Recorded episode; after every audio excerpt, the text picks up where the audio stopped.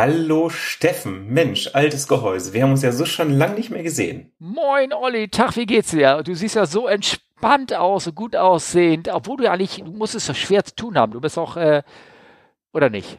Du arbeitest auch bei dieser Fracht, die, also man hört ja Geschichten, dass ihr um die Welt fliegt wie die Blöden und, und Sachen macht und nicht? Nein? Ja, ich habe seit unserer letzten Aufnahme keinen Fuß mehr in ein Flugzeug gesetzt. Oh, wenn dich das tröstet, ich schon seit äh, länger nicht mehr, aber ja. Ja, aber ich habe auch gerade Urlaub. Ach so, okay. Dir saß Also seit tatsächlich äh, schon seit ein paar Tagen und äh, also seit unserer letzten Aufnahme tatsächlich schon. Und von daher, ähm, ja, äh, bin ich zu Hause. Aber wie ihr das sicherlich nicht, kennt. Nicht schön in Urlaub geflogen oder so? Oder? Ah, nicht ganz. Moped unterwegs? Hatte ich überlegt. Aha. Aber ja, wie das immer so ist, mit den Sachen, die dann zu Hause anliegen, die man machen will und ja, mehr glaube ich. Du kennst das, denke ich. Ja. Es, ist, es gibt immer was zu tun. Genau. Wir yippie ja, ja, yippie yippie. Ja, wir kennen das ja so als Eigentumsbesitzer sozusagen und in den Ferien, gerade wenn man da irgendwie rumbastelt. Äh, ich auch habe diverse Urlaube zu Hause verbracht in, äh, in Arbeitsklamotte. Das kenne ich. Also kann ich da nur sagen, wenn du mein Mitgefühl brauchst, das kann ich vortäuschen. Sehr gut. Dankeschön. Ich bin so dankbar darüber. Das freut mich. Aber ähm, ja, ich muss mir gerade überlegen, heute ist schon Mitte Mai, der 15., wenn man es ganz genau nimmt. Und ähm, irgendwie sind immer noch ganz schön viele Flugzeuge am Boden, habe ich das Gefühl. Ne? Genau, es ist der äh, 15.05. Es sieht ähm, nicht rosig aus. Wir haben übrigens äh, Folge 30 mittlerweile, Respekt, da haben wir mal wieder genullt. Episode 30 kommen Flybesat Podcast und das Thema ist hier das, was kaum stattfindet, die Fliegerei. Na, und es ist nichts los im Himmel oder kaum was. Wobei, ähm, ich bin so ein bisschen kaputt, ich bin so ein bisschen erschöpft. Ich bin gerade, wie nenne ich das, im leichten Aufbau, Training und Diät. Also ich hab, esse gerade so einen komischen Diätplan. Also ich bin nicht hungrig. Du isst deinen Diätplan? Ja, ja. Man, auch eine Diät muss man essen. Also oh. genau, das ist so ein bisschen strikter. Das ist so, die Leute denken, ich bin beknackt. Das ist so alle drei Stunden essen. Ne, damit du nicht hungrig wirst, isst du halt alle drei Stunden. Ähm, aber gleichzeitig machst du, ich habe gerade ordentlich Gewichte gestemmt und all sowas. Und äh, ja, ich bin so ein bisschen kaputt. Ähm, Warum wollte ich das sagen? Frage ich mich auch, aber du pass auf, wenn du vorbei, wenn, wenn Weil du noch ein bisschen mehr erschöpft bin gerade, deswegen, aber erzähl. Bauch, Bauch, Steffen, ja? Bauch, Bauch, Beine, Po kannst du gerne haben, kommst vorbei. Ich müsste hier im Garten noch so ein paar Wasserleitungen gelegt bekommen. Ah, äh, ja, okay. Äh, sag Bescheid, wann ich vorbeikommen kann, ja? Dann Alles klar. mache ich mich auf den Weg, okay? Aber hier mit Abstand und so. Ja, ja, na klar, logisch, logisch, ne? Ja. Übrigens ähm, auch mit Abstand, nicht, dass ihr denkt hier wegen, wegen und sowas. Wir waren draußen auf dem Parkplatz, alle so zwei Meter voneinander entfernt, mit so, waren so äh, 15 Mann und ganz weit voneinander entfernt, aber alle mit langen Hanteln vorher desinfiziert und also Quatsch. Also es war schon, es war spannend und deswegen, wie gesagt, bisschen erschöpft, aber ich habe ja auch ich kann mir sowas gerade machen. Ich habe so einen Plan schon mal gegessen, da bin ich arbeiten gewesen. Und das war ein bisschen komisch. Da muss ich während der Simulatorschicht, also die beiden vorne saßen da, du kennst ja sowas, ne? Da muss ich sagen, Jungs, nicht wundern, fliegt mal weiter, ich schmatze jetzt mal so ein bisschen, weil ich muss jetzt in äh, zehn Minuten mein Essen essen. Sonst macht das, ergibt das keinen Sinn. Dann musst du deinen Diätplan essen. Ja, du genau. hast deinen Diätplan rausgezogen, ja? hast das Papier gegessen und Genau, egal. ist egal. Ne? Ja, aber ansonsten kann ich Ja. nicht viel erzählen. Ich, äh, die, ihr wisst ja, Leute, was ich, was ich fliege und dieser Flieger, der wird äh, wahrscheinlich noch länger am Boden stehen. Ich habe keine Info für euch, wann es für mich weitergeht oder wenn es weitergeht, wie es weitergeht, also ob die Firma mich irgendwie anders umschult oder so. Das ist alles immer noch das Gleiche. Man kann da nur spekulieren und äh, ähm, ich habe zwar wieder so ein paar, paar Sachen irgendwie ein bisschen gehört, wie äh, letztens wieder ein Gespräch gehabt mit der Flotte, ähm, dass die nochmal wie so ein Flieger so zum Parken hingestellt wird in äh, Frankfurt, so ein 380, die werden dann so speziell betankt, dass sie ähm, äh, in den Feed-Tanks 2 und 3, das sind die Tanks, die am weitesten nach vorne liegen, dass sie vollgetankt werden, sodass möglichst viel Gewicht vorne, trotz des leichten Gewichtes, den der Flieger hat, der ist ja nichts beladen, möglichst viel Gewicht so auf dem Bugrad drauf ist, dass er ordentlich stabil steht, ne, falls mal so ein Wind kommt oder irgendwie sowas. Also bedeutet nur, dass da so viel Gewicht drauf ist, dass so ein normaler Schlepper den nicht mal hochkriegt. Das heißt, wenn sie den irgendwo hinschleppen müssen, müssen sie den erstmal wieder so ein bisschen umtanken. Dann, bis er nur sieben Tonnen drauf liegt, dann können sie ihn besser anheben, dann können sie ihn irgendwo hinschleppen, dann wird er wieder irgendwo hingestellt und dann wird er, wird er wieder umgepumpt, sodass das Gewicht vorne da drin ist. Ein, Aufwand. ein Aufwand. Ja, ein Aufwand. Deswegen, ja. so ein Flieger zum Parken, so dass er, dass er fliegt, das ist, ist, das geht halt. Das ist alles irgendwie schwierig. Denn da gibt es ja so Geschichten, dass man die Dinger umbaut, ne? Hast du auch gehört, ne? Ja, tatsächlich, aber ähm, sollen welche in Deutschland für andere umgebaut werden? Das war, glaube ich, die Meldung da. Ne? Also, dass man A380 umrüstet auf Frachter oder ja, Prachter, wie man es nennt, also wo man nur ganz wenige Modifikationen macht, aber das war dann irgendein ausländischer Kunde, der das gerne haben wollte. Das, äh, ja. ja. Ich bin mal gespannt, ob, ob sie es hinkriegen oder nicht oder wie, ob sie es machen. Ähm, weil im Moment, klar, wird natürlich extrem viel Fracht geflogen. Ähm, Gerade so, ich sag mal, ja, wie es so schon heißt, medizinische Hilfsgüter, sprich Masken und sonstiges, aber ähm, die Nachfrage wird natürlich auch dann irgendwann deutlich einbrechen, weil die Schiffe, die mit dem Zeug beladen sind und aus äh, vor Dingen China kommen, die werden auch irgendwann in Europa ankommen und dann wird natürlich das Ganze lieber vom Schiff äh, mitgenommen, weil das natürlich viel, viel günstiger ist zu transportieren als mit dem Flugzeug. Ne? Ja, aber ich habe ähm, gehört, dass die Schiffe, die ähm, sich ja äh, zuerst ja in, ähm, in China nicht ähm, aus den Häfen rauskommen konnten, weil da keine Leute waren, die sie äh, beladen haben, dass die jetzt dann irgendwann unterwegs oder auch langsam teilweise ankommen, aber jetzt hier keine Leute sind, die die Dinge beladen können. Deswegen liegen auch bei uns so viele Schiffe auf Räder und kommen nicht rein oder kommen auch nicht richtig raus, weil unsere Häfen auch irgendwie verstoppt sind. Also das ist alles ein bisschen kompliziert, weil ähm, der Stau ist wie auf Autobahn. Ne? Der Stau hat sich jetzt wieder in Bewegung gesetzt, die, aber irgendwo, aber dann diesen Ausfahrt staut sich das wieder. So ein bisschen ist gerade gerade mhm. das Problem. Naja. Ja. ja. Und äh, Fliegerei, was ich gehört habe, ähm, äh, mit den äh, Flughäfen in USA zum Beispiel, der USA wird ja weiterhin angeflogen, da darf man international, das habe ich gerade gehört, das fand ich ganz spannend, nur an 13 Flughäfen überhaupt anfliegen. Okay. Weil das sind, das sind International Corona Entry Points sozusagen. Also da kriegst du nicht dein Corona, aber da haben sie, ähm, äh, die darfst du nur benutzen, wenn du als internationaler Carrier aus Europa oder irgendwas dahin fliegst. Also auch die Alternates. Hm. Ja, also wenn du jetzt nach San Francisco fliegst, ist dann Alternate Los Angeles. Nicht mehr Auckland wie daneben oder San Jose oder hm. irgendwas, sondern, äh, und das gilt, glaube ich, sogar, wenn du aus Alaska kommst und sowas. Das ist alles ein bisschen, bisschen komplizierter, geworden, die Welt gerade. Naja. Ja, wobei das ist dann wieder Passagierflug, ne? Also da wüsste ich von Ach solchen Einschränkungen bei uns wüsste ich gar nicht, ehrlich gesagt. Ja, aber, ja gut, stimmt. Blaue Uniform an und du bist ja sowieso geschützt, ne? Ja, ja, genau. Das ist die amerikanische Logik, ja. aber gut, da haben wir ja schon mal drüber Ja, genau. Okay. Äh, wir hatten doch immer noch ein paar Fragen offen, oder? Genau, Fragen. Wir haben tolle Fragen. Und diese nächste Frage, die ist total faszinierend, weil äh, das sind restliche Fragen von Stefan. Die hat er uns, einen Teil davon haben wir ihm von ihm beantwortet, die kamen via E-Mail. Und heute habe ich mir dann den zweiten Teil der Frage erst vorknüpfen können. Das ist ein sehr langer Text. Aber der hat einen ganz, ganz interessanten Aspekt drin und da ist ähm, ja schwierig damit umzugehen. Liest du das mal, mal vor? Liest du mal ich würde erstmal die Frage ja, äh, genau. vorlesen. Das ist jetzt das relativ ist schon, lang. Ich baue mal den Spannungsbogen auf sozusagen. Ja, genau.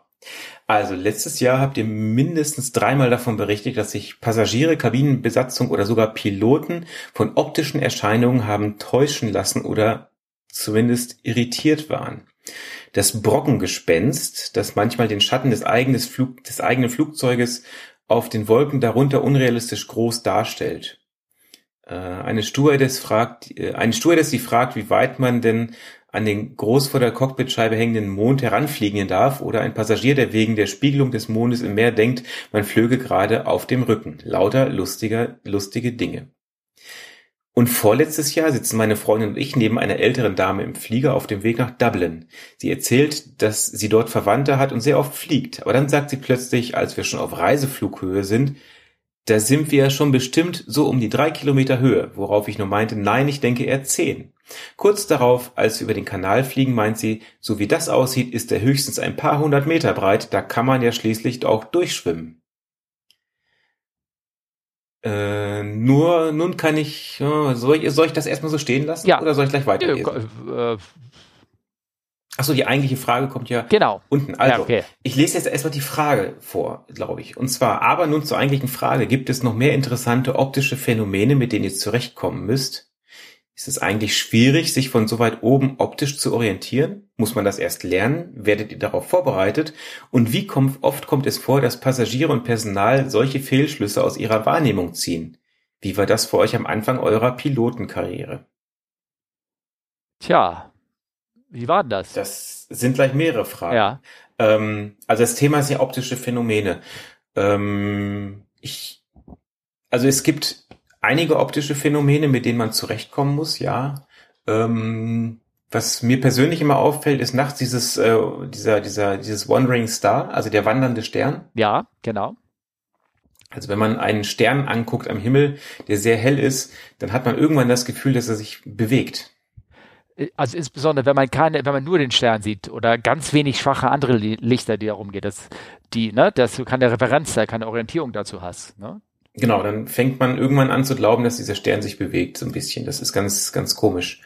Ähm, was gibt's noch für interessante Phänomene? Kenn ich also, auch, wenn du da gibt's auch einen Unfall dazu, der mal uns vorgetragen wurde als Beispiel, wo an so einem Flugplatz, wo sie nachts angeflogen sind, die Runway war ganz schwach beleuchtet, man konnte sie von der Seite nicht sehen, die die waren im Pattern, also in so einem Queranflug, Gegenanflug, ne, das ganze, ganze Programm und da war nur da so, so ein Beacon, so ein rotes Licht, was immer geblinkt hat auf dem Airport und sonst nichts weiter und sonst war alles dunkel.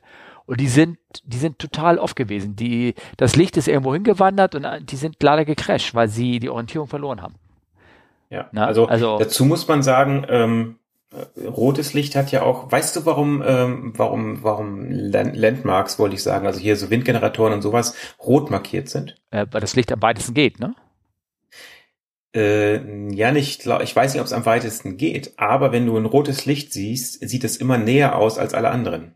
Okay, ja, ja. Das ist auch so. Also es ist ja. tatsächlich nicht wegen der, nicht unbedingt nur wegen der Gefahr. Also andere Kulturen sehen Rot da ja als, äh, ich sag mal, positiver als wir das, als wir dann immer eine Gefahr sehen. Tatsächlich sieht man rotes, oder erscheint ein rotes Licht ähm, deutlich näher. Also wenn man dann zum Beispiel ein rotes Licht hat und in der Nähe daneben ein weißes Licht, beide gleich weit entfernt, glaubt man, das rote ist näher zu sehen. Ähm, genau, andere optische Phänomene, wenn du eine schiefliegende Wolkendecke hast, das ist auch ganz witzig. Dann glaubst du, dass du schief fliegst. Also wenn du also eine, eine Wolkenschicht unter dir hast oder vor dir, die halt nicht eben ist, sondern halt eine gewisse Schräge hat, dann kann man halt auch schon mal glauben, dass das jetzt irgendwie der richtige Horizont ist. Leans nennt sich das, glaube ich, ne? Keine Leans, Ahnung. Weil von, von Lehnen, vom Englischen. Ah, okay. Ähm, Warmfront. Ansonsten. Ähm, Warmfront ist ein gutes Beispiel dafür. Wenn das, also ich habe schon mehrfach gehabt irgendwie, du musst dich ganz konzentrieren, wenn eine Warmfront ist, wenn sich die warme Luft über die kalte so rüberschiebt und dann hast du so zwei, drei Grad, sind die Wolken schief an dieser, an dieser Temperatur angepasst und du denkst, du fliegst mit zwei, drei Grad Schieflage da längs. Das ist ein ab absurdes Gefühl. Du guckst natürlich auf eine Zemente und wie man das als IFA-Pilot so macht, aber da kommt das her. Sehr schön. Ja, äh, ansonsten der Klassiker ist, ähm, wenn du es gewohnt bist, immer auf, sag ich mal, jetzt nehmen wir mal Frankfurt an, äh, eine 60 Meter breite Bahn zu fliegen, die vier Kilometer lang ist, und du dann äh, plötzlich auf eine Bahn fliegst, die zum Beispiel nur 45 Meter breit ist, dann äh, kann das auch schon mal passieren, dass man da die optische Illusion hat. Äh, die, die, die Bahn, die wirkt halt plötzlich anders und man fängt halt zu früh, zu spät ab oder so.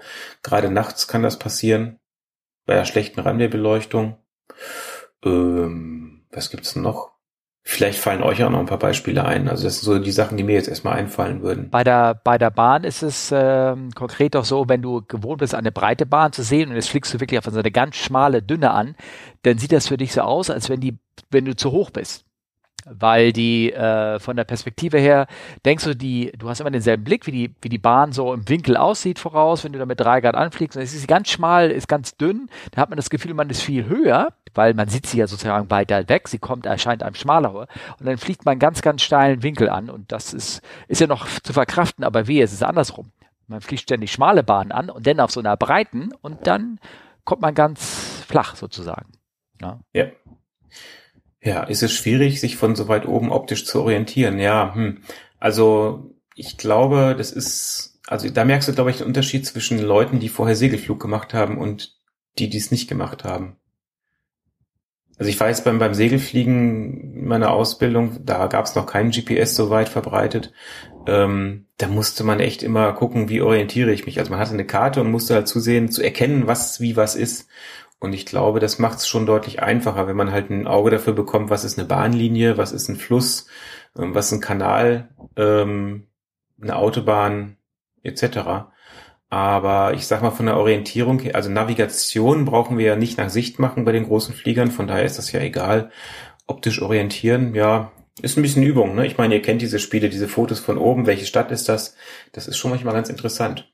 Aber ich denke, das lernt doch, wenn du eine Privatpilotenlizenz machst und sowas, lernst du das ja hoffentlich auch noch, dass du, wie du da, äh, wie, äh, wie die Stadt von oben aussieht, was eine Eisenbahnlinie ist und wie tief du fliegen kannst, damit du die Schilder lesen kannst von der Eisenbahnlinie, oder? Das wird sein, ja. genau, ja. ja.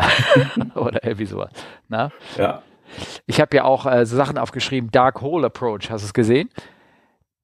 Das ist auch ein ganz fieses Ding, wenn du nämlich äh, im Flughafen einfliegst, der total im Dunkeln liegt, also wo keine Stadt oder irgendwas da rum, drumherum liegt, dass du ähm, keine Referenz mehr hast, wie hoch du eigentlich äh, über dem Boden bist. Und das ist wie, wie mit diesem roten Licht, was ich zuerst erzählt habe. Oder da gibt es äh, fiese Effekte, dass du ähm, das, weil es alles, du hast, du hast voraus die beleuchtete Stadt und da ist der Flughafen und alles der Rest ist dunkel, wirklich dunkel, dunkel, du siehst nichts und du fliegst da visuell an dann äh, kann es sein, dass du den Berg, der direkt vor dir ist, dass der, dass du den mental ausblendest, dass du auf diesen Berg hindurchfliegst, weil du, der, der ist ja nicht da, er ist ja dunkel, er wird weder beleuchtet, gar nichts. Und das würdest mhm. du am Tag niemals machen. Und es ist auch so, das Auge blendet das aus. Für dich ist es wie flach. Du fliegst direkt auf den Flughafen zu und erkennst nicht mehr, dass der Flughafen langsam von diesem Berg verschwindet. Das sind ganz, ganz fiese Sachen, die da irgendwie auftreten können. Ne? Ja. Genau, also muss man das erst lernen, werdet darauf vorbereitet, äh, vorbereitet, ja, pff, ein bisschen, aber viel ist, glaube ich, Erfahrung einfach ja, auch. Genau. Ja. Wie mit diesen Leans, da mit diesen Seitenlehnen. Wenn du das siehst, dann weißt du, dass du lieber da nicht hinguckst auf die Wolken, sondern woanders, ne? Ja. Dass es dann besser wird, ne? Genau. Wie oft, wie oft kommt es vor, dass Passagierepersonal solche Fehlschlüsse aus ihrer Wahrnehmung ziehen? Pff, ja, also ähm, das passiert schon. Ne? Also optische Täuschung gibt's halt und man kann da auch schon drauf drauf reinfallen.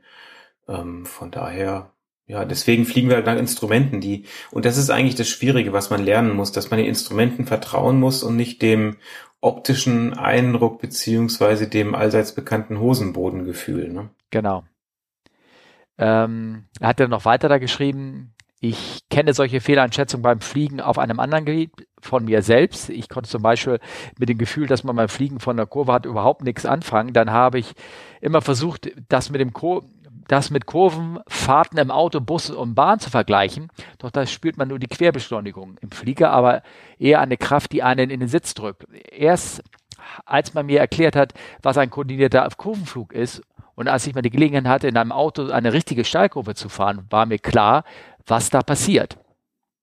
Ähm, nämlich, dass man in den Sitz gedrückt wird, sozusagen. Also, das ganz andere Bewegung und ähm, äh, ja, Kräfte auf einen wirken. Hier zum Beispiel, ich, das, soll wir das, oder du ja, nee, willst das erzählen das, mit das, dem Start? Das finde ich ganz interessant. Da mit den optische Täuschungen beim Start. Ich habe da so eine kleine Referenz reingeschrieben. Wenn du im Dunkeln ja. Soll ich das erzählen? Ja, du guckst, du zögerst. Ja, ja, nein, nein. Ja, wenn du zum Beispiel im, im, im Dunkeln, ähm, äh, du machst einen Start, es ist total dunkel, du hast auch keine Referenz und du beschleunigst langsam, dann hast du das Gefühl, du fährst äh, dadurch, dass die Kraft auf dein ähm, auf dein Gehörsystem, auf dein Gleichgewichtsorgansystem äh, wirkt diese Beschleunigungskraft, du sie aber nicht visuell im Raum wahrnehmen kannst, hast du das Gefühl, du steigst langsamer nach oben weg. In Wirklichkeit wirst du ja nur schneller.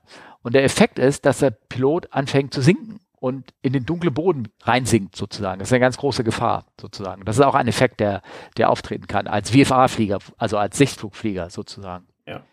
Und tatsächlich diese, diese Effekte, wie der Stefan das beschrieben hat, ist halt das, wie du es im Simulator ausnutzt. Ne? Also das ist ja im Grunde genommen, der Simulator ist ja eine Kiste auf ein paar Hydraulikzylindern montiert, die sich einfach nur auf der Stelle quasi neigen und so kann. Und die Beschleunigung ist halt nichts anderes, als dass der ganze Simulator nach, äh, nach hinten geneigt wird, dass man halt nach hinten in den Sitz gedrückt wird Und zusammen mit dem Bildschirmbild des Simulators glaubt man halt, das ist dann im Grunde eine ausgenutzte optische Täuschung, man glaubt halt, dass man beschleunigt. Denn, und das finde ich halt, was mich wirklich äh, von den Socken gehauen hat, ich möchte mal aus dem Zwischenteil von Stefan Genau. vorlesen, wenn ich es darf. Den habe ich jetzt bewusst ausgelassen, genau. Genau. Und er schreibt, nun kann ich selbst nicht davon sagen, nun kann ich selbst nicht viel dazu sagen, ob man sich aus der Luft wirklich so täuschen lassen kann oder ob das nur ein Einzelfall ist. Denn ich bin von Geburt an blind und meine Freundin ist stark sehbehindert. Ich weiß nur, dass es schon sehr beeindruckend sein muss, wenn man über Berge, Wolken, Inseln, Felder und Wälder so hinwegfliegt und dass man eigentlich ja auch größere Strukturen wie Felder oder Städte ganz gut sehen kann.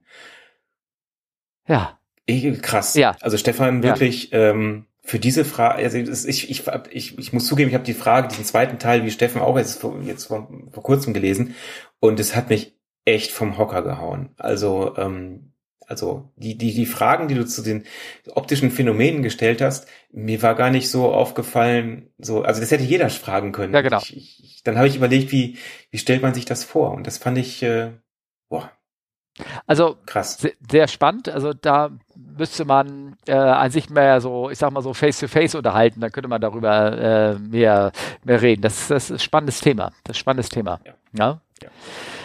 Ähm, ich habe, ähm, ich weiß nicht, ob das äh, dir hilft. Ich habe da so ein paar Links reingetan. Die sind ich weiß, man kann ja Webseiten lesen, ähm, ähm, aber die sind natürlich viel mit Bildern bestückelt, was, was der Pilot sieht, äh, wenn er eine breite oder eine schmale Bahn anfliegt, wie, wie äh, Thema wie das mit der Spatial Disorientation, also dieses, dieses Gefühl, dass man, man denkt, man fliegt geradeaus, alles ist schick, in Wirklichkeit ist man in einer Steilkurve und so, wie einem da das Gleichgewichtssystem äh, täuschen kann. Ich habe so ein paar Webseiten da, da rausgesucht oder eine gefunden. Ich hoffe, man kann dir das irgendwie erklären daran und man kann, ähm, oder du kannst sie auch äh, mit äh, entsprechenden Technik lesen. Ähm, ansonsten frag bitte weiter. Wir erklären das gerne. Ja, genau. Also wenn du da noch was wissen möchtest, auch äh, jetzt direkt ein paar Fragen persönlich, schick's einfach. Kann, kann natürlich auch jeder andere machen. Genau, richtig. Ähm, meldet euch einfach, das machen wir sehr gerne. Ja, viele Grüße aus Tübingen, Stefan. Ähm, Stefan, viele Grüße zurück und äh, danke für diese tolle Mail. Ja. Also ähm, Vielen Dank. ja, genau. Dafür ist ein Podcast da, ne? Für sowas zu erzählen. Ne? Sag ich auch. Ja, genau. genau. Das Prima. stimmt. Das stimmt. Möchtest du die nächste Frage vorlesen? Ja, das äh, kann ich äh, gerne äh, probieren. Und zwar ähm, Fragen von Erik. Äh, die hat er letztes Mal schon gestellt gehabt, da sind wir aber nicht mehr dazu gekommen. Ähm, die kam über Mail und er hat Folgendes gefragt. Hallo Olli, hallo Steffen. Vielen Dank für euren Podcast. Bitte schön zurück. Ich freue mich auf jede neue Folge. Ich finde es, oh, der ist aber leicht zu, okay. Ich finde es, ich finde es wirklich klasse, dass ihr euren Podcast in eurer Freizeit und ohne kommerzielle Interesse macht. Respekt dafür. Sehr gerne, gern geschehen. Außerdem Kompliment für die technische Umsetzung, dass es hier und mal ein bisschen hakt, dann macht die Sache nur authentischer. Und der, das Kompliment, muss man sagen, geht ausschließlich an Steffen. Ähm, Was? weil, ja. Das Haken, dass ich das schlecht mache? Nee, dass du das So, gut so. machst. Also du, der, der Steffen kümmert sich immer, also ich, ich bin ja echt nur so ein Teilnehmer hier. Der, der Steffen kümmert sich um einen Sendeplan, der schneidet alles zusammen, der veröffentlicht es und da muss man sagen, Dankeschön, Steffen. Ach, da nicht für, da nicht für, Leute, da nicht für. Ähm, achso. Äh, übrigens, haben mir die Folge mit den Gästen auch sehr gefallen. Die sind zwischendurch mal eine schöne Abwechslung bzw. Erweiterung der Perspektive. Ja, ich habe da einen neuen Kandidaten, den Autopilot-User, den wollte ja de demnächst mal mit reinkommen. Hoffentlich ist er bald mit seiner Ausbildung fertig. Neid. Ähm, nun zu meinen Fragen. Ähm, was ist eigentlich die Best Practice beziehungsweise eure Erfahrung, um Gästen Gefahren oder Sicherheitsmaßnahmen so zu erklären, dass sie nicht in Panik verfallen? Ab wann seid ihr verpflichtet, die Passagiere über technische Probleme oder Einschränkungen zu informieren? Wie präzise müsst oder dürft ihr dabei sein? Er wirkt jetzt zum Hintergrund, äh, schreibt da noch was dazu. Zum Hintergrund 2008 ereignete sich das Unglück von Spun Air 5022 hat er einen Link mit dabei geschickt von Wikipedia, werde ich dabei fügen, bei dem anfangs der Verdacht bestand, der Umkehrschub habe sich bei Start eingeschaltet. Ein paar Wochen später saß ich in einem Flieger, als vor dem Start der Kapitän nach hinten kam, um den Gästen zu erklären, dass die Maschine zwar ein technisches Problem mit dem Umkehrschub hätte, aber dank entsprechender Vorsichtsmaßnahmen, Vorsichtsmaßnahmen kein Grund bestünde, nicht loszufliegen. Da er das Wort Umkehrschub ganz am Anfang aussprach, brach in der Kabine sofort Chaos aus und man hörte praktisch niemand mehr seine Erläuterung. Am Ende stiegen ungefähr die Hälfte der Gäste gleich wieder aus, während der Rest, darunter ich, den Flug antraten. Danke und herzliche Grüße von Niederrhein. Grüße zurück, Erik. Ja, wie sind denn deine Ansagen so? Erzähl doch mal. Also, ich, ich musste ja immer an Monty Python denken. Also, Ach so, ich dachte, du machst jetzt. Ne? Meine Ansagen, meine ja, Ansagen ja, diese sind ganz ne? grandios. Ja, ja, genau. Bei mir ist noch kein Pferd ausgestiegen nach meiner Ansage. Ja. Nein, ähm, es gibt von Monty Python einen Sketch und den müssen wir mal gucken, ob wir den noch hier irgendwie finden. Ja, ich glaube, der ist da bei YouTube ja, zu finden. Zu finden ja. Und ähm, da, da ist genau diese, diese Sache mit der Kommunikation aufgegriffen. Das ist, äh, man muss sich das so vorstellen, da sitzen halt zwei Piloten, John Cleese und weiß nicht wer noch von den Jungs da von Monty Python im Cockpit und äh, die langweilen sich halt und machen eine Ansage. Und die Ansage lautet, meine Damen und Herren, es gibt keinen Grund zur Beunruhigung. Genau. Und es steigert sich halt immer weiter, bis er dann sagt, das linke Triebwerk ist nicht am Brennen. Ja. und so geht das halt immer weiter. Und es ist, ähm, ja, also was soll ich sagen? Ähm, ein Kollege von mir hat das mal sehr schön erzählt. Seine erste Ansage als frisch gebackener Kapitän, als Sturm war, Anflug nach Hamburg, die ging ungefähr so. Meine Damen und Herren, spricht der Kapitän. Ja, kurz zu unserer Landung. Des, der Wind in Hamburg ist gerade reingekommen. Und zwar, wir haben also einen ordentlichen Westwind mit 50 Stundenkilometern in Böen 70 äh, mit äh, relativ starken Turbulenzen. Wir werden mal einen Anflug versuchen und wenn das nicht klappt, fliegen wir nach Kopenhagen. Einen schönen Aufenthalt an Bord. Ja. Und die Leute. Kannst dir vorstellen, wie da die Stimmung war. Ja, naja, ja. Ja. Ja, also ich, also ich glaube, die Gäste wollen ehrliche Ansagen. Das auf jeden Fall.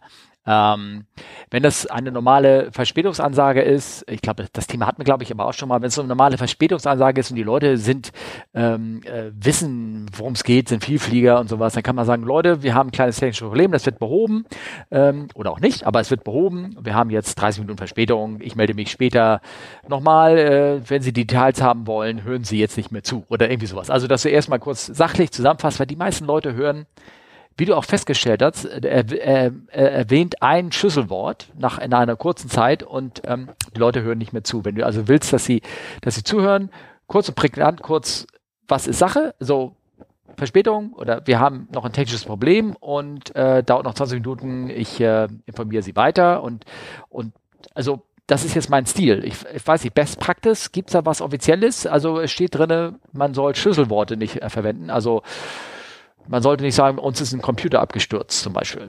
Das wurde mir mal gesagt, das ist, kommt nicht so gut an, das Wort abstürzen in, in einer Ansage zu, äh, ja. zu, zu ja, erwähnen. Ich plädiere ne? ja auch, ne? ich, ich, du, ich äh, plädiere auch immer noch dafür, im Bordunterhaltungsprogramm irgendwie Todesflug 119 zu zeigen ja, oder genau. so. Also ähm, aber sag mal, gibt es eigentlich eine Verpflichtung, über technische Probleme oder Einschränkungen zu informieren? Nein. Nee. Also. Du kannst einfach sagen, wir sind zu spät. Genau, genau. Aber zum Beispiel, ähm, ich habe das selber mal erlebt, da saß ich an Bord, also als Passagier, und der Kapitän hat eine Ansage gemacht, ja, tut mir leid, wir haben ein kleines Problem noch, wir sind äh, nicht Schlimmes, aber es dauert halt 20 Minuten. Wir müssen ähm, unten noch eine Bremse wechseln und äh, die Kollegen sind schon fast fertig, plus den Papierkram, also 20 Minuten schätze ich, dann geht es los. Und der Gast neben mir, der guckt mir an, was soll das Scheiß, wir wollen doch starten, wozu brauchen wir denn die Bremse? Mhm. Im Prinzip hat er ja so ein bisschen recht. Ne? Zum Starten braucht man irgendwie nicht die Bremse, aber das ist ein Flugzeug und kein Bremszeug. Genau, weiß, ja. genau. Ja. Aber irgendwann ist so eine Bremse ja gar nicht so schlecht. Ne? Ähm, und ähm, bei manchen Leuten, ich glaube nicht, dass der Mann technisch Unverständnis darüber hatte, sondern der war einfach sauer und, und hatte da jetzt sein Wut irgendwie dadurch oder sein Unmut so, so aus, ähm, so geäußert sozusagen. Aber ähm, man, ähm, von meiner Seite aus, ich kann nur sagen, wie ich meine Ansage mache, ist ähm, regelmäßig, kurz, aber regelmäßig, wenn es irgendwie länger ist. Also alle zehn Minuten den Leuten eine kleine Information geben und äh, denen so kurz sagen, wir sind am Triebwerk, reparieren, denn ich melde mich gleich wieder, in zehn Minuten geht es wahrscheinlich los, geht doch nicht los in zehn Minuten. Ähm, das Problem ist dann doch irgendwie äh, ein bisschen größer, aber man hat eine Lösung gefunden ne? und so, mhm. so langsam sich daran arbeiten und dann sind die Leute beruhigt und vor allen Dingen, dass sie ständig und also so würde ich es machen, das ist mein Stil. Ne? Der macht jeder das so ein bisschen anders. Es gibt bei uns so ein, ein Mike-Button-Seminar, hast du von dem gehört? Ja, schon mal gehört. Genau. Da steht so Basics drin, ne? Das ähm, bei einer normalen Kommunikation, wie viel geht über die Stimme, über den Inhalt der, der, des Textes? Ich glaube nur 20, ja, 20 Prozent ist das, ja, ja, ja. Der Rest ist einfach nur Stimmung, äh, Stimme, Gestik, Gesichtsausdruck. Deswegen eine Ansage, sich hinstellen in die Gäste ist immer sehr gut. Den Feind ins Auge gucken sozusagen. Wenn du dem was erklären willst. Wie, wie machst du es im A380 auf zwei Etagen? Ähm, das geht dann halt dann so nicht mehr, ne? Aber ich habe auch. Oder du hast einen Flugbegleiter, der einfach pantomimisch dich nachstellt. Ja. Das wäre mal witzig. Ich habe doch erzählt, dass ich einmal schon mal ausgewichen bin nach äh, Keflavik und da standen wir zweieinhalb Stunden rum und da bin ich in der Tat einmal durch die Kabine durchgegangen und habe jeden gefragt, haben Sie noch Fragen, haben Sie noch Fragen, haben Sie noch Fragen. Und das habe ich bei längeren technischen Delay, habe ich das auf dem Bobby damals auch gemacht. Einmal hinten durch, guck die Lächeln. Aber wenn du denen einmal ganz kurz das erzählt hast und da vorne gestanden hast, dann haben die auch meistens keine Fragen mehr. Und vor allen Dingen, wenn, wenn du erstmal da stehst und die anguckst und zu denen hingehst, dann fragen die sowieso nicht mehr. Dann rennen die eher weg. Also jedenfalls bei meinem Gesicht. ja, Na? So, genau. Auch praktisch. Genau. So, also ähm, ja, Erik, es gibt ein Mic-Button-Seminar, da stehen so ein paar Sachen drin, wie zum Beispiel, dass der, die Akustik scheiße ist im Board, dass du langsam sprechen musst. Also alles andere, so wie ich das jetzt nicht mache. Und hübsch und äh, deutlich, kurz und äh, ja, und aber ehrlich auch. Steffen, Steffen, sei ehrlich. Ja, nein. Da steht doch was ganz anderes drin. Wie macht man dann Ansage? Meine ja. Damen und Herren, ich lasse auf jeden Fall meinen Mund zu und verändere die Stimme immer wie auf dem Jahrmarkt. Genau. Nee. Bei äh, hier Al Bundy, diese alte Serie, ne? Kennst du die? Ja. Äh, da war auch mal eine Kapitänsansage, da sagt er nur, Hi, this is a captain speaking. My name is Bob. Und hört es auf. Ja, auch gut. Ah, Sehr schön. Also so richtig können wir das ihm nicht beantworten, oder? Es gibt kein, kein Guide. Also ich habe mir mal von einer türkischen Kollegin eine türkische Ansage zusammenbasteln lassen. Die habe ich dann auch manchmal gemacht, aber ich hoffe, ich habe da was Vernünftiges gesagt und nicht irgendwie die Liebeserklärung oder irgendwas. Alter, konkret ja. habe ich dir gesagt, ja. fliegen wir heute nach San Francisco. Genau. Ja, ich habe tatsächlich äh, in der Zeit von der Ferienfliegerei meine Ansage auf Spanisch auch oft gehalten, weil da oft auch Spanier an Bord waren. Die fanden das total witzig. Aber ähm, ja, also so ein bisschen verstehe ich die Sprache auch, habe da so einen gewissen Zugang äh, familiär bedingt, von daher, ähm, hm. ja. Die Finnische habe ich mal auch mal aufschreiben lassen. Ja, jetzt guckst du, ne? Ja, ja. das Finnisch hast du dir aufschreiben lassen. Oh, aber hm. die habe ich glaube ich auch nur zweimal gebracht und brach immer hinten alles in Lachen aus, keine Ahnung, weiß ich nicht mehr. Ja, okay. Hm. Ja. Ja, ähm, wir haben noch mehr Fragen. Wenn wir, wollen wir die machen? Kurz? Ja, eine, eine können wir noch. Genau. Eine können wir noch. Also wie gesagt, hoffentlich, Erik, hoffentlich hat das gereicht für dich. No? Ja. Äh, wir haben noch von Yannick ein paar restliche Fragen. Ich habe da noch eine Notiz hinterher geschrieben. Ja. Er hatte Friseurtermin. Ja, Friseurtermin. Und zwar, er hat nämlich letztes Mal gemacht, wie kriegt man, seine Frage war, wie kriegt man Termine frei und sowas? Wie macht er das, wenn er zu einer Party gehen wollte oder irgendwas? Kannst dich nicht mehr erinnern, ne? Ist egal. Das war letztes ja, Jahr. Ja, du kennst ja. diesen Podcast? Vielleicht solltest du mal reinhören selber. Ah. Hm, na, ist egal. Ähm, du wirst ja ganz rot. Ich habe schon mal, ich habe schon mal unseren Podcast ja, weiß, gehört. Das war meine Solo-Folge, ne? Damit du ja, genau. ähm, nee, und zwar, äh, und zwar war, bin ich in der glücklichen Lade. Ich konnte, ich bin zum Friseur gegangen natürlich, als sie wieder geöffnet haben, und ich habe mir gleich einen neuen Termin gemacht und der hat gesagt, ja, ich hätte in sechs Wochen einen. Und ich so, nehme ich. Ohne nachzudenken, einfach so einen Termin nehmen, ohne passt das in den Plan, habe ich da frei. Kann das sein, komme ich da vom Flug wieder? Nee, da muss ich garantiert los. Das so dieses, dieses, dieses Termine machen, so Glaskugeling-Termine. Kennst du sowas, ne? Ja. Ja, genau. Das war eigentlich irgendwie befreiend. War toll. Also, er hat aber weitere Fragen gestellt. Ja. Willst du es Soll ich mal vorlesen? Ja, ich war, ich ja. bin schon wieder. Also gibt es ein Muster, welches ihr gerne mal fliegen würdet? Auch eventuell eins, welches heutzutage gar nicht mehr fliegt? Äh, Concorde. Das war so klar. Ja, was denn sonst? Ähm, ja, weiß ich nicht. Antonov 225. Ja, das ist der 380-Kapitän. Muss immer groß sein. Nö, ich könnte auch, ich könnte auch äh, la Herr Dr. Völter sagen, eine F-16. Allerdings weiß ich genau, da werde ich wahrscheinlich, keine Ahnung, eine Tüte große mitnehmen müssen und so. Ich kenne mich ja. Ich glaube, das, das, das würde mir auch echt mal zu sagen. Da muss ich, da muss ich sagen, dem, dem, dem Markus, dem, dem beneide ich da echt sehr, sehr. Also Neid im positiven Sinne. Es freut mich wirklich, also es wirklich, dass er das so machen konnte, mit der F-16 mitzufliegen oder F-18. Ich weiß es gerade nicht genau. Aber ähm, Ja, sowas wäre schon mal ganz witzig, wobei das wirklich mir da ums Fliegerische nur geht, nicht um das Militärische oder so. Also von daher, ja, nee, aber das, äh, sowas, sowas hätte ich schon mal Lust. Ich glaube, ich würde gerne einmal Überschall fliegen. Egal mit welchem Flugzeug. Ja, genau. Ähm, Kann man aber, ne? In Südafrika gibt's da einen, der ver, der hat so eine Flotte von so alten englischen Fliegern. Ah. Jetzt sind gerade welche wieder zum Verkauf, glaube ich, irgendwie gerade gesehen. So äh, alte Dinger kannst du auch irgendwie kaufen. Hm. Naja, also welche ich gerne fliegen würde, äh, also klar, so ein paar Dinger. Ich würde auch gerne mal ein Segelflugzeug, also fliegen, habe ich ja alles schon gemacht. Ne? Ähm, und äh, das würde ich machen, werde ich bestimmt auch machen. Vielleicht äh, bald, keine Ahnung, bisschen mehr Zeit. Mein SCP-Rating werde ich demnächst verlängern, also, also einmotorige Flieger. Ja? Und ähm, genau, da, aber konkret welchen Typ? Hm. Na, hätte ich jetzt auch. Da gibt es so viele, da hätte ich keine, so, da, ja. ja, genau. Aber eine weitere Frage. Ja. Bei Boeing kann man die Flaps auf sechs verschiedene Stufen einstellen. 1, 5, 15, 20, 25, 30 Grad. Bei Airbus gibt es lediglich die vier Stufen ohne Gradangabe. Er hat 40 Grad vergessen beim, bei dem Bobby. Naja, bei uns gibt es nur bis 30. Ah, okay. Äh, gibt es Vorteile der vielen Stufen bei Boeing? Hm. Äh, naja, das ist, glaube ich, einfach, also wegen den, wegen den Grad- oder Nicht-Grad-Angaben, das ist ja so ein bisschen, ähm, das ist ja auch so ein bisschen, wie man das, äh, wie man das verkauft. Also bei Boeing Flaps One fährt tatsächlich die Klappen, die, die Flaps selber werden da gar nicht gefahren, sondern die Slats, also die Vorflügel. Ähm, erst bei Flaps 5 äh, bewegen sich hinten die, die, die, die Klappen so ein bisschen. Puh, ja, gibt's Vorteile der vielen Stufen? Hm. Ähm, Weiß ich nicht. Also, also vielleicht, sollte man ja erklären, vielleicht sollte man erklären, was er mit Grad meint. Ja. Warum gibt es bei Airbus Stufen und warum, äh, warum hat Boeing diese hohen Zahlen, so mit Grad? Und er hat es ja auch gesagt mit Grad, ne? Ja.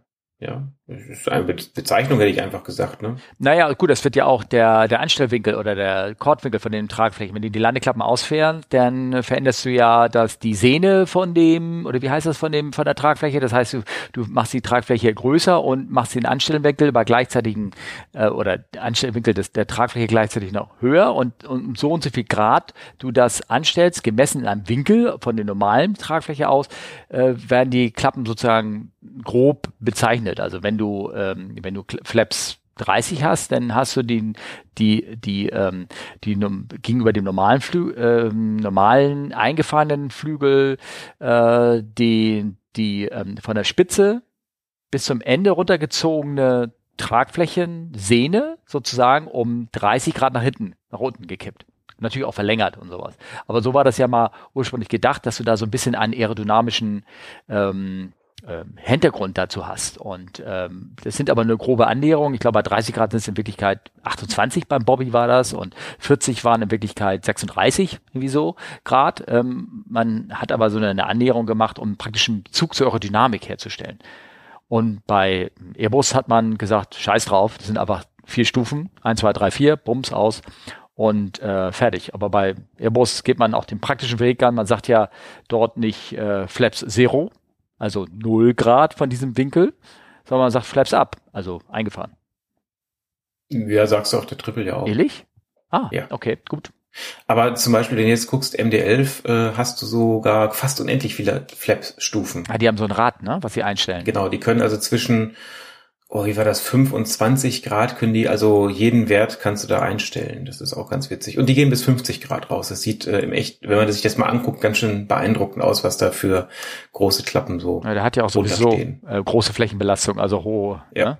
ja genau. Ähm, ja, also ich weiß beim Bobby ja. konkret diese Stellen, du konntest beim Bobby äh, in Klappen 1, 5 und 15 einen Takeoff machen und ich glaube, ein Takeoff mit Stufe 2 bei Airbus, ich weiß gar nicht, ob es den gibt, also vielleicht ein 320, aber auf dem 380 auf jeden Fall nicht. Ne?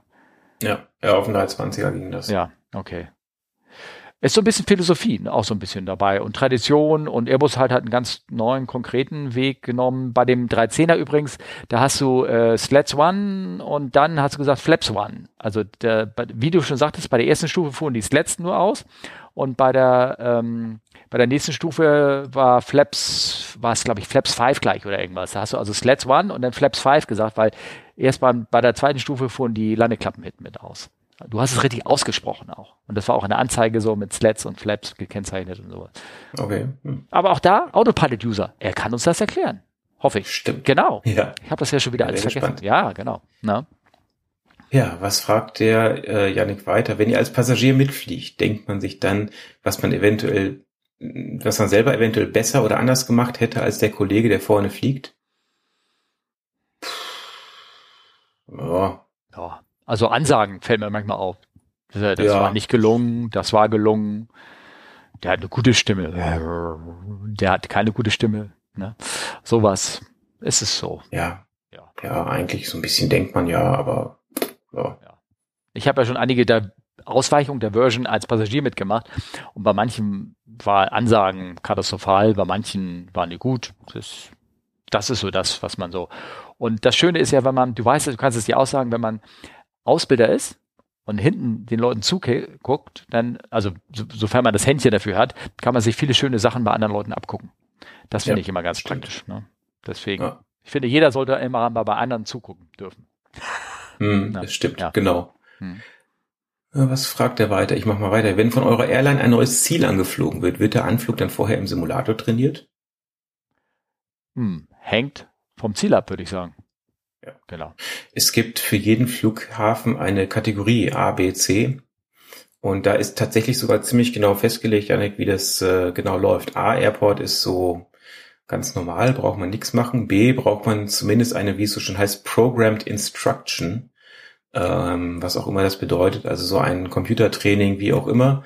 Und es gibt dann diese Class C Airports, die haben dann noch größere Einschränkungen und die werden dann meistens auch im Simulator trainiert. Also mir würde jetzt einfallen zum Beispiel Bogota beziehungsweise Quito in Südamerika.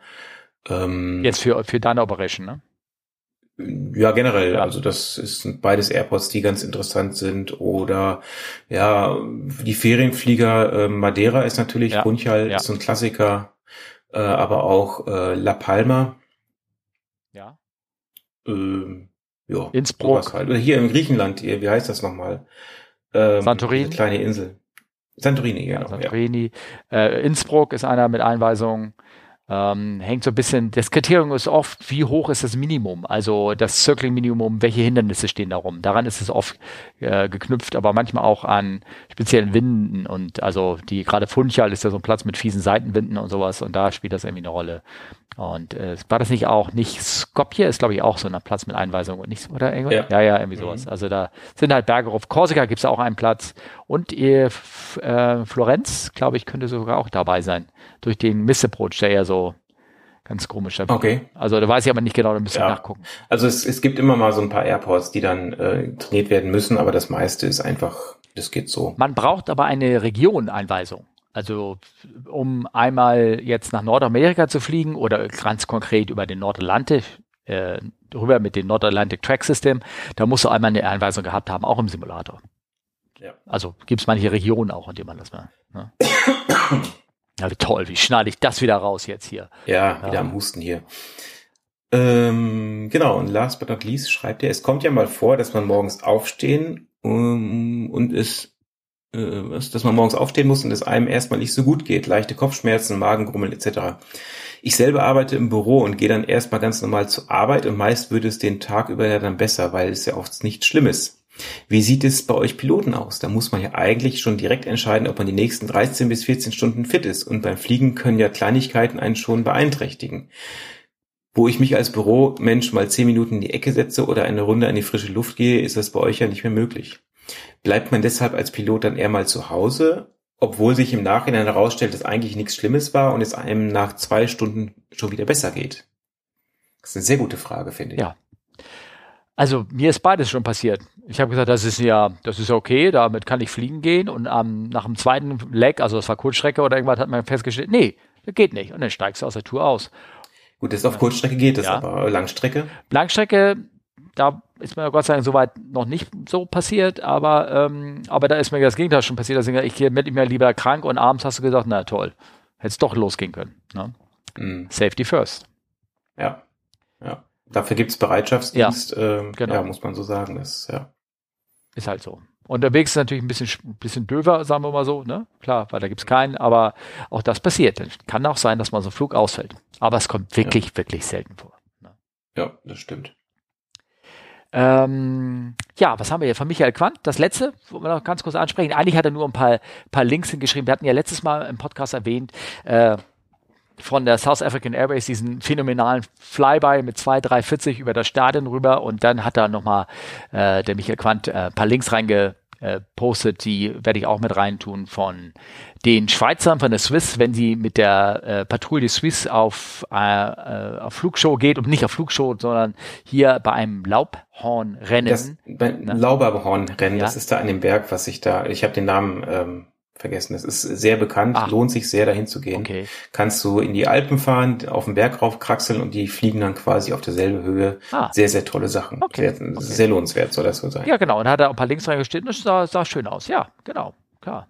Vielen Dank, Michael. Ja, danke. Na? Was passiert denn noch so in der Luftfahrt?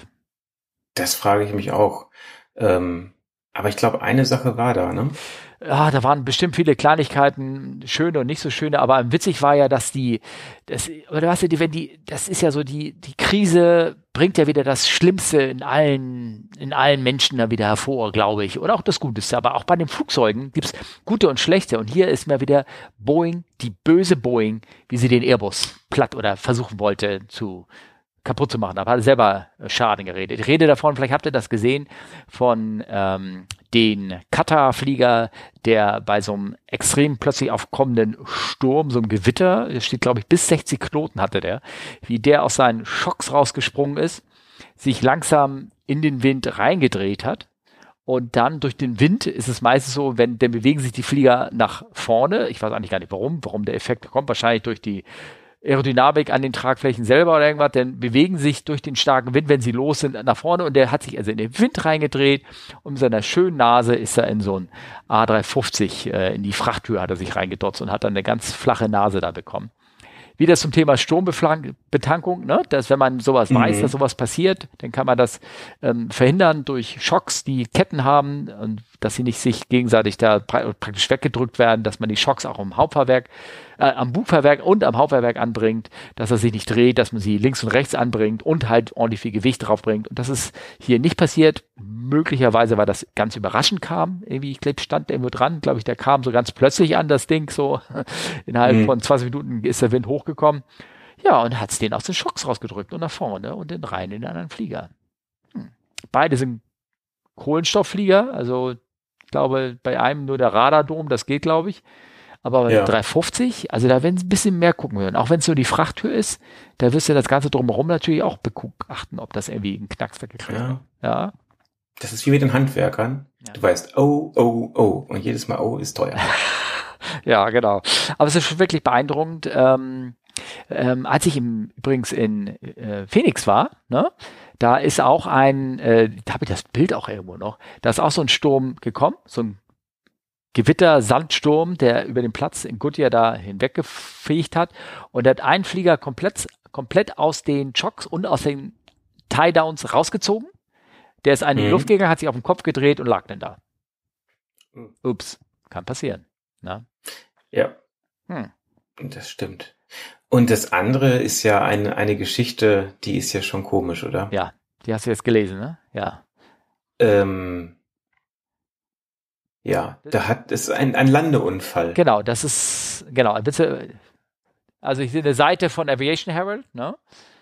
Ja, also ähm, ich meine, man trifft ja schon das eine oder andere Mal mit dem Flugzeug irgendwelche Sachen, also sei es Vögel, sei es Hasen, sei es äh, ja ähm, beim Rollen Lichtmasten, aber die haben äh, tragischerweise einen Menschen getroffen. Genau, das war bei der Landung. Das war jetzt, äh, wann war das? Am 7. Mai, also gar nicht so lange her. 7. Mai in Austin ist eine 737 von Southwest Airlines gelandet und äh, äh, beim Ausrollen haben sie gesagt, there might be a person on the runway. Und, ähm, und sie wissen nicht genau, ob sie den getroffen haben.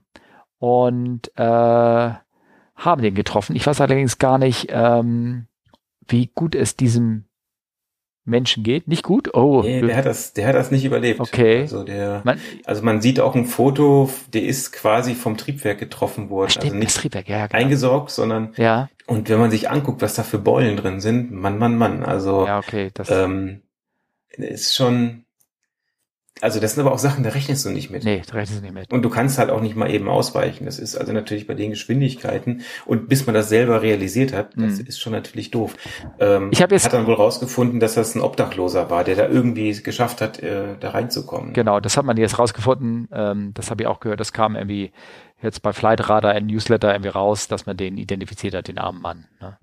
Nun weiß man nicht, ob man da, ob vielleicht wollte er das, vielleicht, weißt du, so irgendwie Mhm. Naja, aber ich finde ja diesen Weg immer sehr schlecht, dass du, ich meine, du gefährdest andere Leute und, ähm, und auch du als Pilot, also ich möchte das, ich möchte ja auch kein Zugführer, Lokführer sein, ne, der, dem das passiert, obwohl die, da kann da glaube ich jeder mehrfach die Geschichten leider erzählen.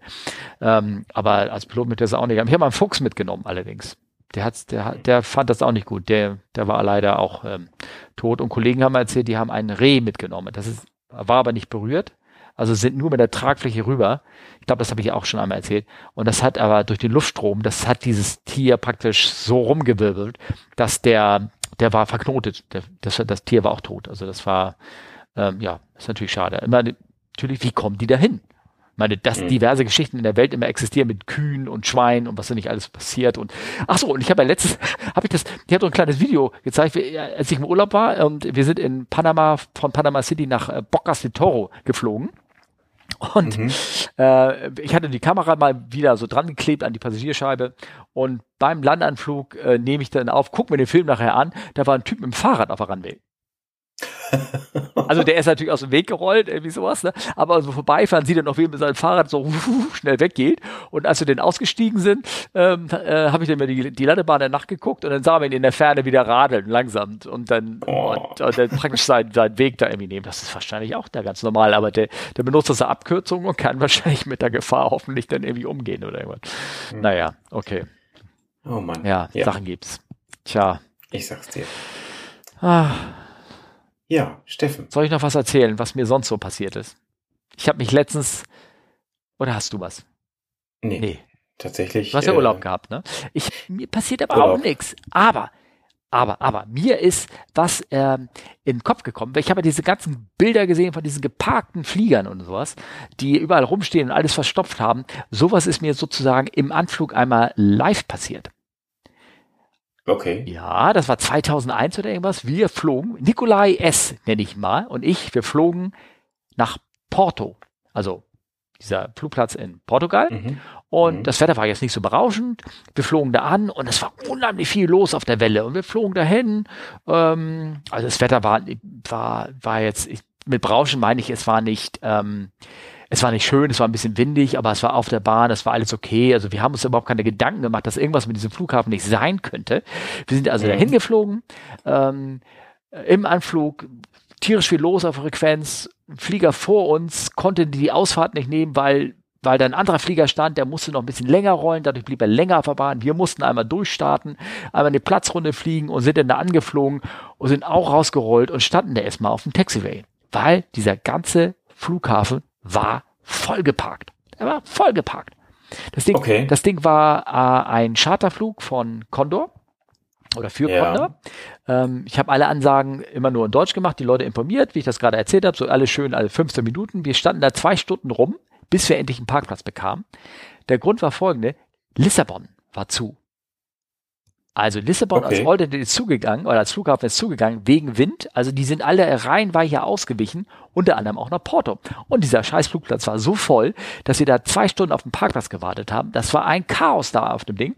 Und ich immer schön meine Ansagen auf Deutsch gemacht und die Leute waren alle ganz beruhigt, dadurch sediert, sind ausgestiegen, gingen in Urlaub, die waren ja alle ganz glücklich. Und ich stehe da noch an der Tür, um die Leute noch zu verabschieden und ein kommt, kommt, kommt mir ganz freundlich an in einem wirklich höflichen British und sagte dann zu mir, that was very nice speech you made, very fine, but only in German. Could you tell me what the hell was going on? Das war das einzige Engländer, der irgendwie an Bord war. Und, und er hatte dann gefragt, was war da eigentlich los? Ne?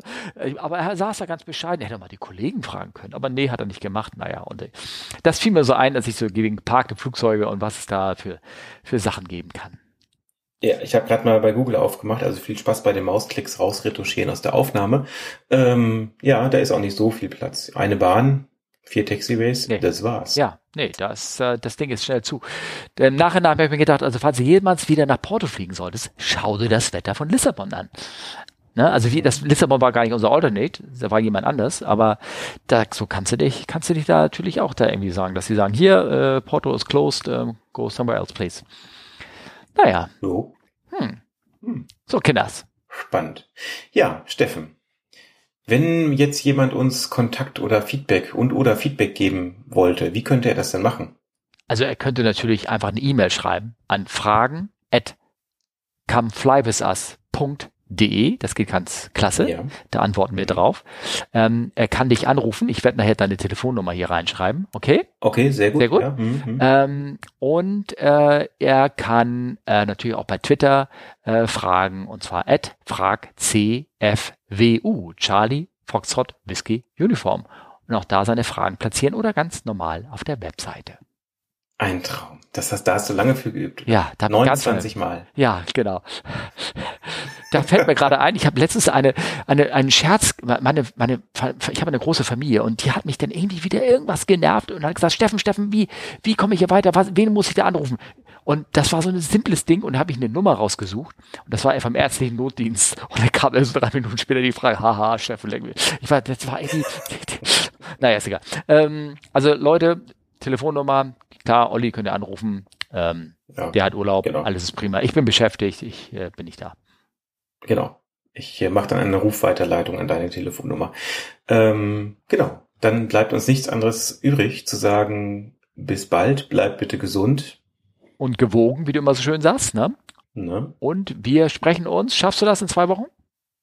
Ja, ich denke. Ja? Kriegen wir hin. Dann habe ich, dann habe ich, das, das wird genau ein Tag nach meinem Friseurtermin sein. Ja, super. Vielleicht ist meine auch da dran. Muss ich noch mal gucken. Und, ja, aber lohnt sich das bei dir? Ähm, ja, selbstverständlich. Sag jetzt kein Wort. Okay? Ich sage jetzt Tschüss und auf Wiedersehen. Ciao. Alles klar. Tschüss.